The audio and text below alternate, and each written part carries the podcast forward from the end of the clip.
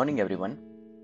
16th January 2023 morning outlook Friday closing basis पर देखें तो यूएस के मार्केट के अंदर एक वोलेटिलिटी के साथ ट्रेडिंग देखने को मिला था। और जिस हिसाब से फाइनेंशियल इंस्टीट्यूशंस के क्वार्टरली नंबर्स डिक्लेयर हुए इसके बेसिस पर मार्केट ने रिएक्शन दिया था।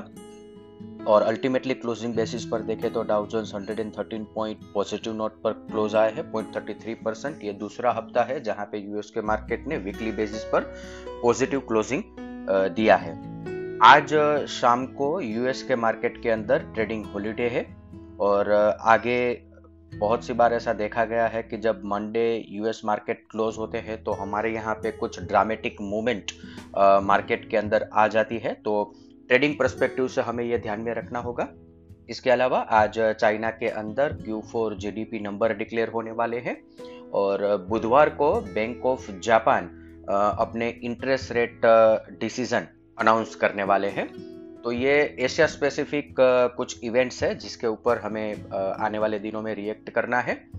अभी एशियन मार्केट की बात करें तो मिक्स नोट पर ट्रेड चल रहे हैं जहाँ पे Hang Seng 93 point positive note पर ट्रेड कर रहा है 0.43 परसेंट और निकाई 300 पॉइंट नेगेटिव नोट पर ट्रेड कर रहा है around 1 percent SGX Nifty flat positive note पर ओपनिंग का इंडिकेशन दे रहा है।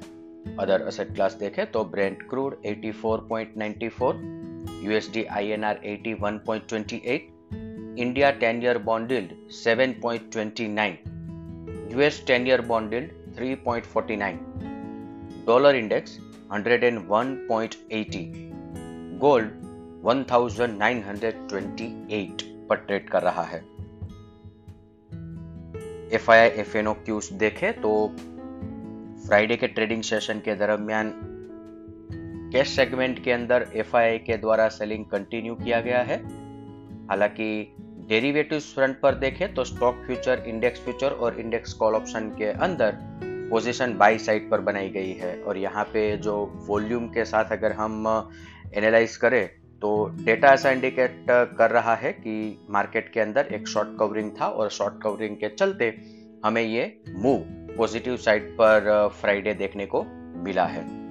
आज के ट्रेडिंग सेशन के लिए इंडेक्स के परस्पेक्टिव से देखें तो ऊपर की तरफ़ 18,020, 18,060 एक बड़ा रेजिस्टेंस एरिया बन के रहेगा। मार्केट के लेवल के आसपास एक प्रॉफिट बुकिंग या तो रिवर्सल देखने को मिल सकता है।